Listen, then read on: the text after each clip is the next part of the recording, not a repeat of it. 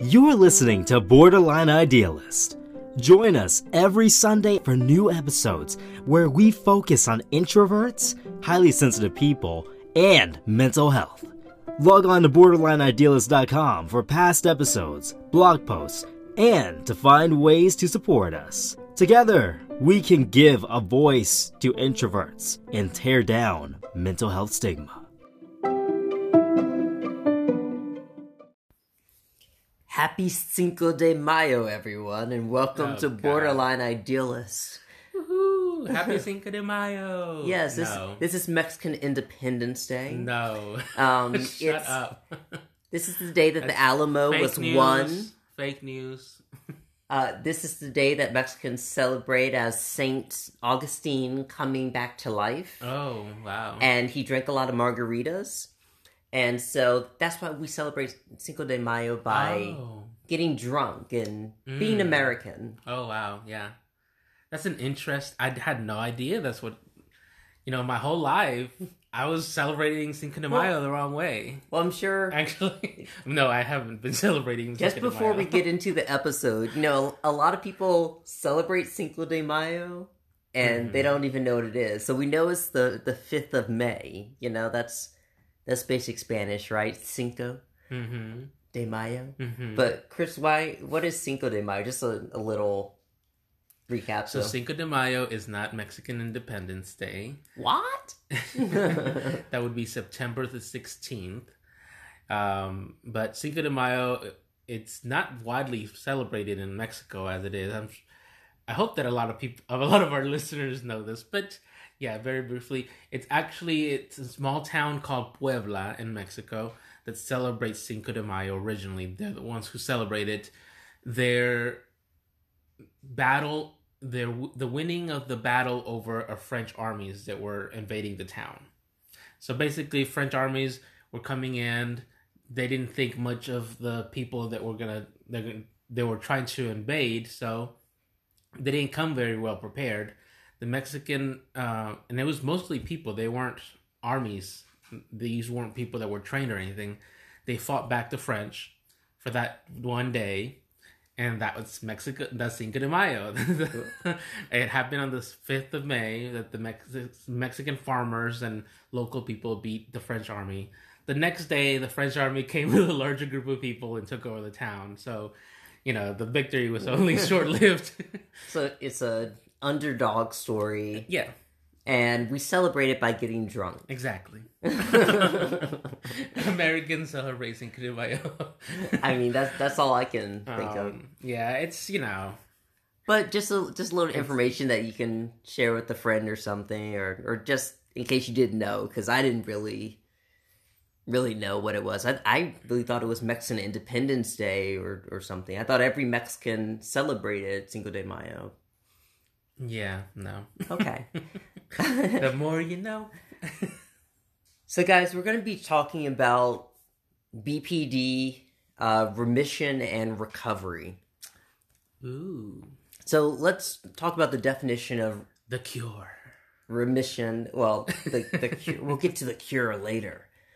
But so, remission is a stage by which you are able to sustain significant relief from your BPD symptoms, so much so that you no longer meet the criteria for BPD Diagnosis. Yeah, diagnosis. I was looking at that word a little weird. On side eye, like what? So it's so it's almost like you being cured, but doesn't necessarily mean that you can't fall back, right? That the symptoms won't come back in a stress situation or in another setting yeah, I, down the road. and and you know when we're talking about, some people will talk about a cure for BPD, Hmm. uh, that they have the cure for it, and now they are over it, and they can share that with you how to do it. For And- low, low fee. Yeah. nineteen ninety nine. Yeah. um, there are some people that I, I have seen that are charging for that. And, you know, there is no cure. Let's just get that out there. But I was, and it's not just you saying it; it's the scientific community's consensus, right? I mean, there's Yeah. been a lot of articles and studies where, they, I mean, of course, people try to look for cures, but it just hasn't been discovered, or it hasn't been. We haven't found a way to actually, quote unquote, cure this the BPD. yes, but you can work hard to diminish, you know, the things that come along with it, like depression and anxiety, and the things that come along with BPD, the uh, self image problems, the splitting. Self harm. Yeah, you can work hard with the psychologist, you can work hard with medicine, you can work hard on yourself to diminish those. And uh, I was telling Chris, there uh, was an article that I was reading that says the older that you get, the more your BPD symptoms are reduced. hmm And as we most as most of us know, our BPD we we usually get diagnosed with it or it really starts rearing its its head in our young adult years. A lot of people I've heard in college. That's when it started for me. That's when I got diagnosed and that's when I really started to come to terms with it. But it's it's good to know that there's a a chance that the older that we get, the more it can be diminished hmm uh, the the things that come along with it, like uh, depression and anxiety, uh, those can be diminished also by you know what we how how we do self care, how we look out for ourselves. Learn to cope. Yeah, learn how to cope. So let's talk about recovery. Recovery is well, Chris, you read this one because I'm tired of talking. Okay. So recovery is a well defined uh eh, well I'm sorry. recovery is less well defined, but it suggests that you are able to function in all aspects of your life for an extended period of time. This includes holding down a job or maintaining meaningful relationships, relationships that can be monogamous or um or romantic in nature. I was like, a relationship does not have to be monogamous. no, no, Okay. no, that's not the right word I was looking for. there's a spectrum, Um, Chris. Chris loves to say that there's a spectrum of everything. Everything's a spectrum, not monogamy. Um, but what's the other word where it's uh, romantic in nature, or A, a romantic relationship. sexual in nature? Yeah, but just um, maintaining a romantic or- meaningful or relationship. So I feel like after reading that definition that I am in recovery of BPD, that I came to terms with it. I did some work on myself. I've learned how to cope. Uh, I take med- um, medication, and it's important to know that there's no medication that can uh, that it, that is made to really help BPD, but it can kind of help the the depression that comes along with it, or the anxiety that you have. There's no medication that will get rid of all your symptoms, right? Yeah. um, and it won't get rid of everything that you struggle with, but it can help you cope with it, and it can help you deal with some of the symptoms, maybe not all. yeah. Okay. And I, again, uh, I say I'm in recovery because I'm able to hold down a job and maintain meaningful relationships. You know, Such as this Ex- marriage. Example A. Well, I, I was, you know, when we were talking about this oh, a few days ago, I, I would say that you were in recovery before as well, and you relapsed, and Yeah. then you you came back, um, because you know I felt like you were in recovery when we first met, and because you you had a job that you were holding down, you had relationship with your siblings which is a little bit different because you grew up with them so those relationships are stronger hmm have a stronger bond. But um it you were able to interact with me on a on a level that allowed our relationship to flourish. So i saw you know to me i mean not knowing everything that i know now but looking back it seemed like that would be a remission a recovery time. And then um as we moved forward you kind of struggled with that a little bit more. It when you stop taking your medicine, that kind of I, I think that struggle was really the um depression mm, that I fell back into. mhm. And that's what's uh, good about me taking the medicine, the antidepressants, is it kind of helps hold me up when I start feeling that that depression. And I wasn't taking it at that time, so that's when I started falling back into it. And you know, before I would have problems in, in relationships with fear of abandonment, and that would cause me to act out in anger. Mm. or just get into bad relationships with people. Because the wrong partners. yeah. Uh, i felt like they i didn't want them to leave me. Even if they treated me bad i didn't want them to leave me because it started to feel comfortable and i felt like well if they left i failed you know so every relationship that i got into i should give my all and make it work and if it doesn't work then that means that i failed Hmm. so That's funny because that's how I looked at mine as well, looking back. mhm. and partly why I was, I think, so open to giving them opportunities to redeem themselves when something bad happened, uh, and how I ended up getting hurt, basically. So, when we're talking about BPD, remission, and recovery, Mhm. what do you think? How do you think that we can achieve remission other than waiting for it? waiting for us to get older?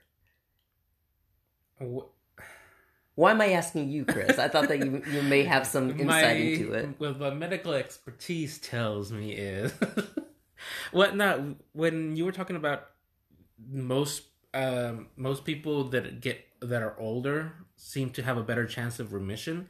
It seems to me that it's it's more of the it's more of a them learning to deal with it better to cope with things. I mean, it's you know like with everything else in life, you, the more experience you gain, the better you are equipped to handle certain things.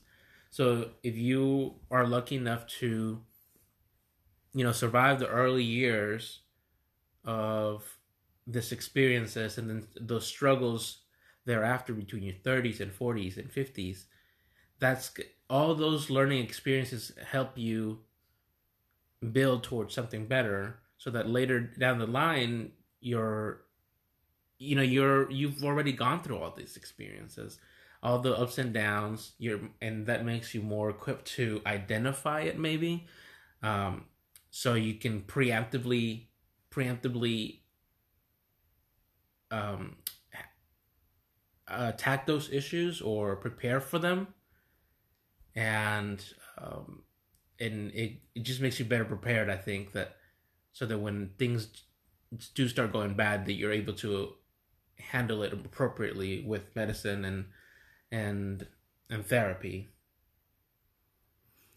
as Well, I, I kind of thought that the brain maybe adapts or changes when you get older. Mm, um, and maybe you start to think in a different way.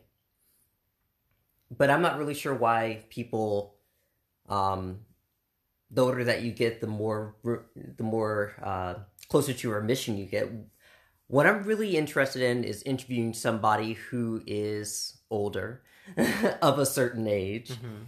and uh, was diagnosed with BPD. I really wonder what it's like, you know, when you get to a certain age, because when you're first diagnosed, it's very confusing, uh, and you have to do a lot of work, and especially when you're you have a realization that oh, I'm doing these things because I have this. Mhm.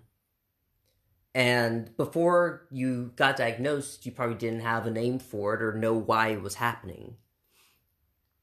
So I'm really interested in, in finding somebody that that's probably my next interview that I'll look for. Somebody that is that's older and has BPD and maybe is in remission or in recovery and talking about like those relapses that that you can have.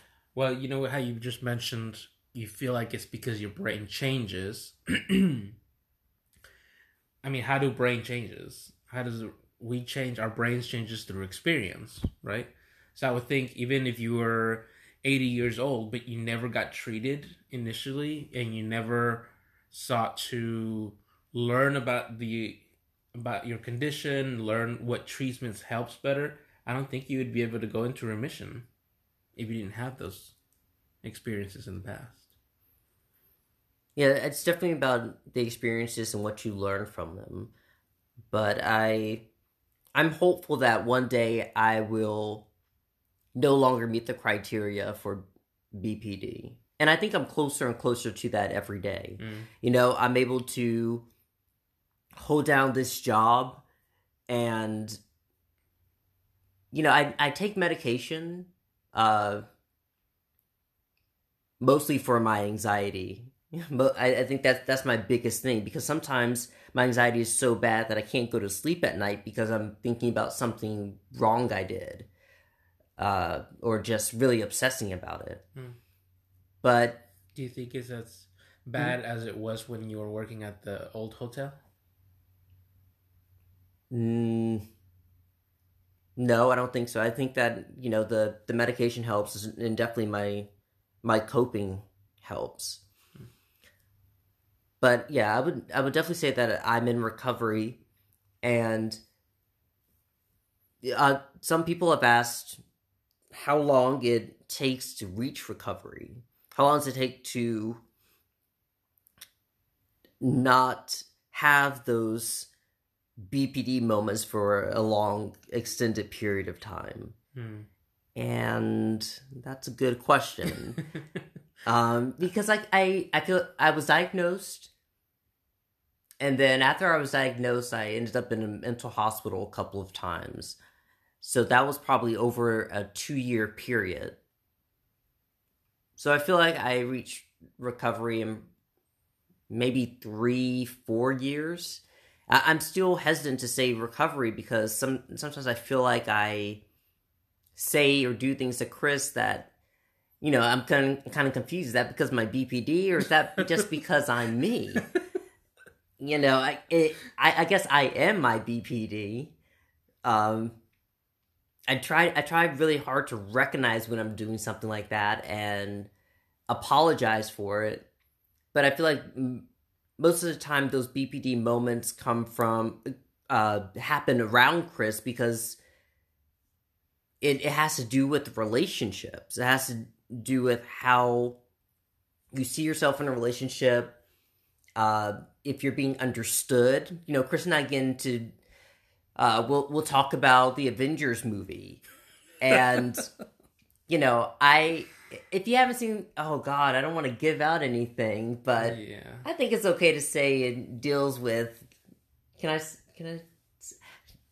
Anyway, so we had. A, I, I don't want to ruin it for anybody, anybody, but we had a discussion about one of the tactics that they use, and I was like, "Oh, that's so easy," and Chris had a opposing opinion, and and we just kind of got into a back and forth, and I'm trying to understand what he's saying, but he's saying that I'm getting angry and mad.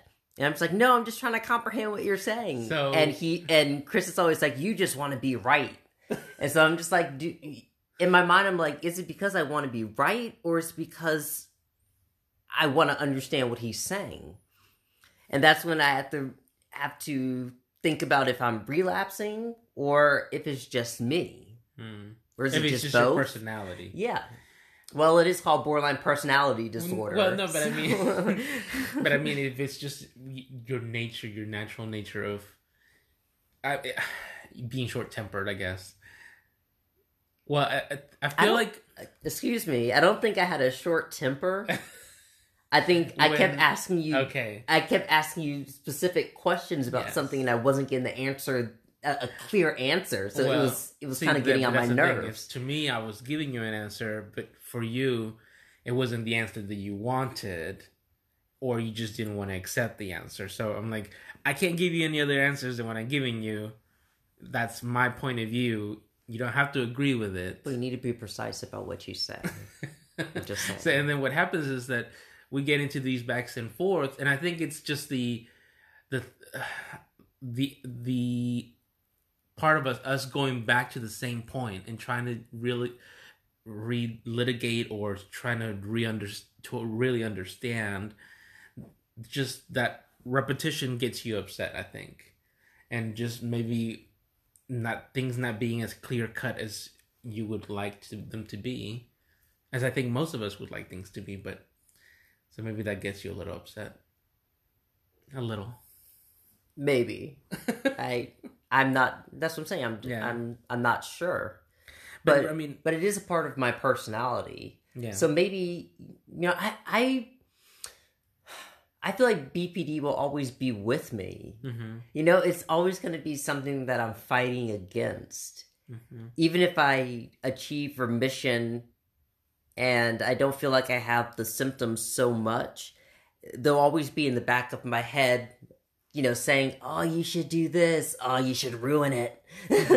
ruin this relationship. It's what you should do. It's not going to work out anyway." Oh you know, or, or something like that. And I'm just like, no, no, no, or this is not the proper action. I'm not. I want to react in the correct way. Well, I don't think even even recovery, you know, as the definition says that this includes holding down a job and maintaining meaningful meaningful relationships. I don't think that necessarily means that you're not going to struggle with those as far as like have um you know times where you just want to quit your job because it's so frustrating or it's or you can't deal with the people that you're working with or the relationship when we have our arguments and our fights and then you know we just don't want to be around each other for a little while. I mean that's part of normal life stuff so i don't think you know necessarily that you're going to solve everything that being in quote unquote recovery means that you're going to solve everything and you're not you're no longer going to have these problems Well, that's you, Chris. That doesn't want to like. We'll we'll be having a discussion, and Chris would be like, "Okay, I'm walking away," and I'd be like, "So you're walking away? so you're so you're just gonna walk away? Okay, you, you see me? I'm not walking away. You're Well- you're running away from the problem." no i walk away because And you're upset. And then he upset. comes back. no i walk away because you're upset i was taught that you should not continue arguing with some a bpd person when they're upset walk away Oh, your mom taught you back. Your mom taught you that. no the internet And son, if you get into an other argument people, with somebody, other people with BPD has said, you know, you're never gonna win an argument with somebody who has BPD and they're upset. So come back to it when you're both more calm. yeah, so just abandon the person. You know, they have fear of Hey, abandonment. don't they take have issue with me. issues. Take issue with whoever recommended that. yeah, just walk away. Fine, you're just gonna walk away. Okay. and maybe I should say, you know, you're upset, so let's just come back to this conversation later when you're not as upset. But then if I say that, then you're gonna get more upset because you're gonna be like, I'm not upset, blah blah blah, and you know, you just histrionic. That's all I'm gonna say. I'm just kidding. I'm about to walk away right now. really? I I think it's funny in the definition of recovery where it says maintain meaningful relationships. Mm. Because as as Chris knows, I really don't have Relationships. friends like that. Like you know, if you're So are you really in recovery then? Yes, because I've learned what I learned when I had BPD is it's. I, I I feel like it's dangerous for me to have friends sometimes, or it's just not something that I really want to invest my time in because I feel like people always let you down, and I just don't want to go through that. You know, I don't want to have get too close to somebody, start sharing my life, start trying to share my time with them. And plus, I'm an introvert, so I don't even like to go and hang out like that. When I start a job, um, especially when I'm when I'm working at the hotel, I seem very extroverted. People Mhm. people will tell me, um, the lady that's training me right now, she said, "Oh, when I first met you, I just thought that you were really quiet."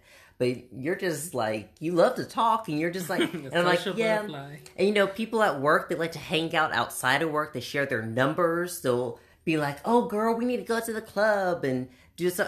Not me. I'm not sharing my my number with you. I'll give you my number in case you need to call me for work or if there's something that's going on. But I don't. I don't like to hang out. You know, I mm-hmm. just. I just don't like to do that. When I get off of work, I like to go home. and it's not because I'm depressed or I'm sad or it's not even because I hate people. It's just because that's where I enjoy being. I like being at home around my cats, you know, because it's that's just where where I'm comfortable. Yeah.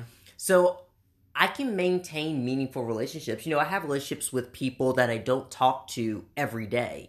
And those are the relationships that I treasure the most. Uh the people that I can talk to every once in a while and it's not like, "Oh, you haven't been talking to me, so we're not friends." or you know, something like that. I don't have to put put everything into it and let you know everything that's going on and hang out every day. Yeah. So I just have I have a different definition of maintaining meaningful relationships. This is what's meaningful to me. Mm-hmm.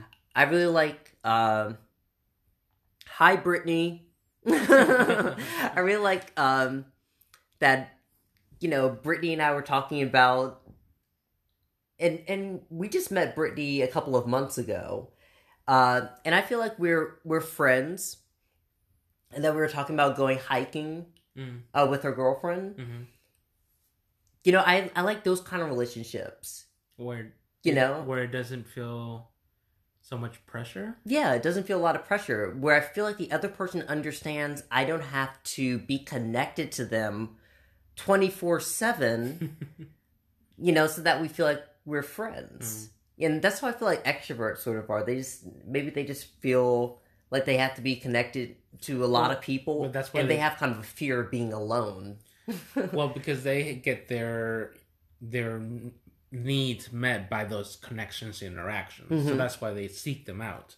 You don't get those needs met through those connections, so that's why you don't do that, and why we don't do that. But I think that there is some nice, valuable stuff that we can get from those connections every once in a while, like you know, going out hiking with a friend or doing some of these other bonding like experiences where you do get to share some of your favorite things with somebody else. And you know, it's like going to the movies with somebody who cares about that character as much as you do. hmm Even if you don't talk through the movie, yeah, hopefully you don't talk through the movie, but you know, you, there's somebody right there that's next to you that you know that they're enjoying this part just as much as you are and you- just that shared experience kind of enhances your own experience i feel like and and in those ways i feel like friendships can be a great asset to someone's life by you know giving a little bit more meaning to your own life and your your what you care about. Uh, but i definitely agree with you in that the best relationships are those that don't requ- don't have certain requirements from you where you need to communicate every every other day or you know share this or that yeah, we just have a shared experience because, you know, like with um, with Brittany, I know that we both have BPD. Mhm. I uh, we both know each other's backgrounds. You know, to uh, when we both were diagnosed with that or started to come to realization with that. Mhm. And I feel like that's a meaningful relationship because it's something that we both understand.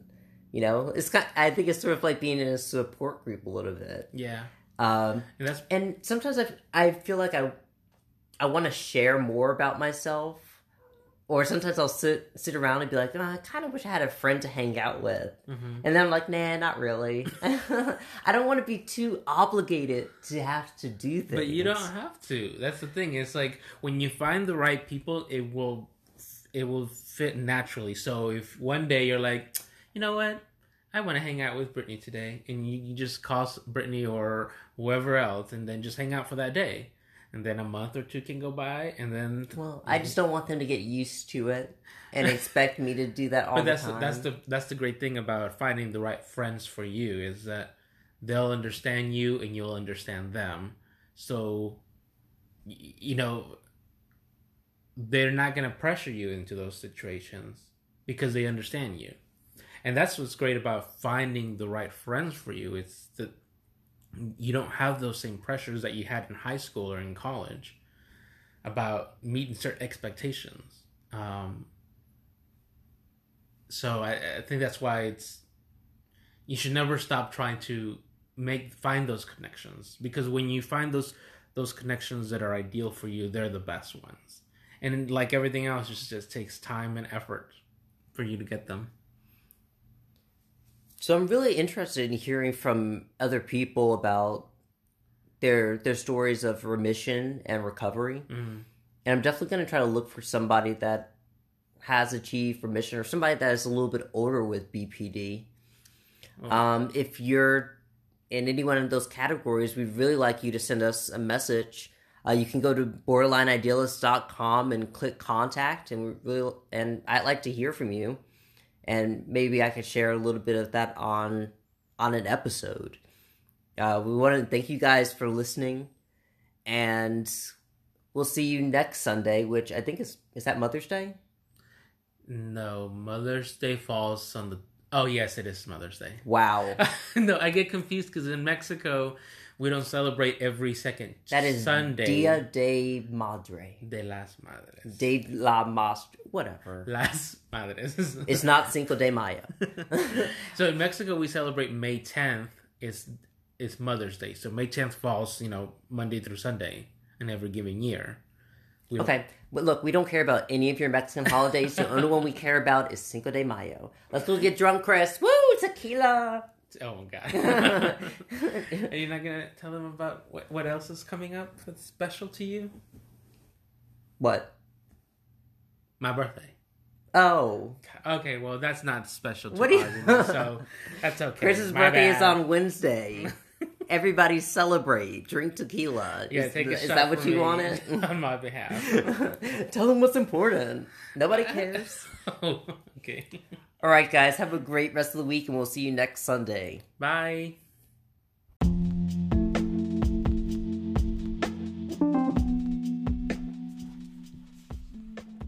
Thank you for joining us this Sunday. Follow us on our Facebook group and Instagram for more behind the scenes. If you like the episode, why not help AJ and Chris reach more people and leave an iTunes review to help others discover the podcast? Together, we can defeat mental health stigma.